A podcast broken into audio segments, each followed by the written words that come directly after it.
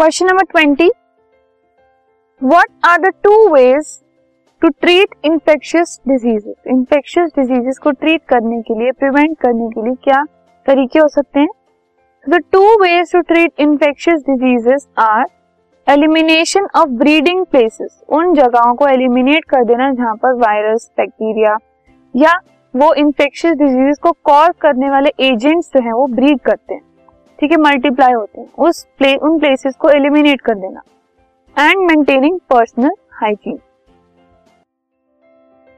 this podcast is brought you by Hubhopper Shiksha Abhiyan अगर आपको ये पॉडकास्ट पसंद आया तो प्लीज़ लाइक शेयर और सब्सक्राइब करें। और वीडियो क्लासेस के लिए शिक्षा अभियान के यूट्यूब चैनल पर जाएँ।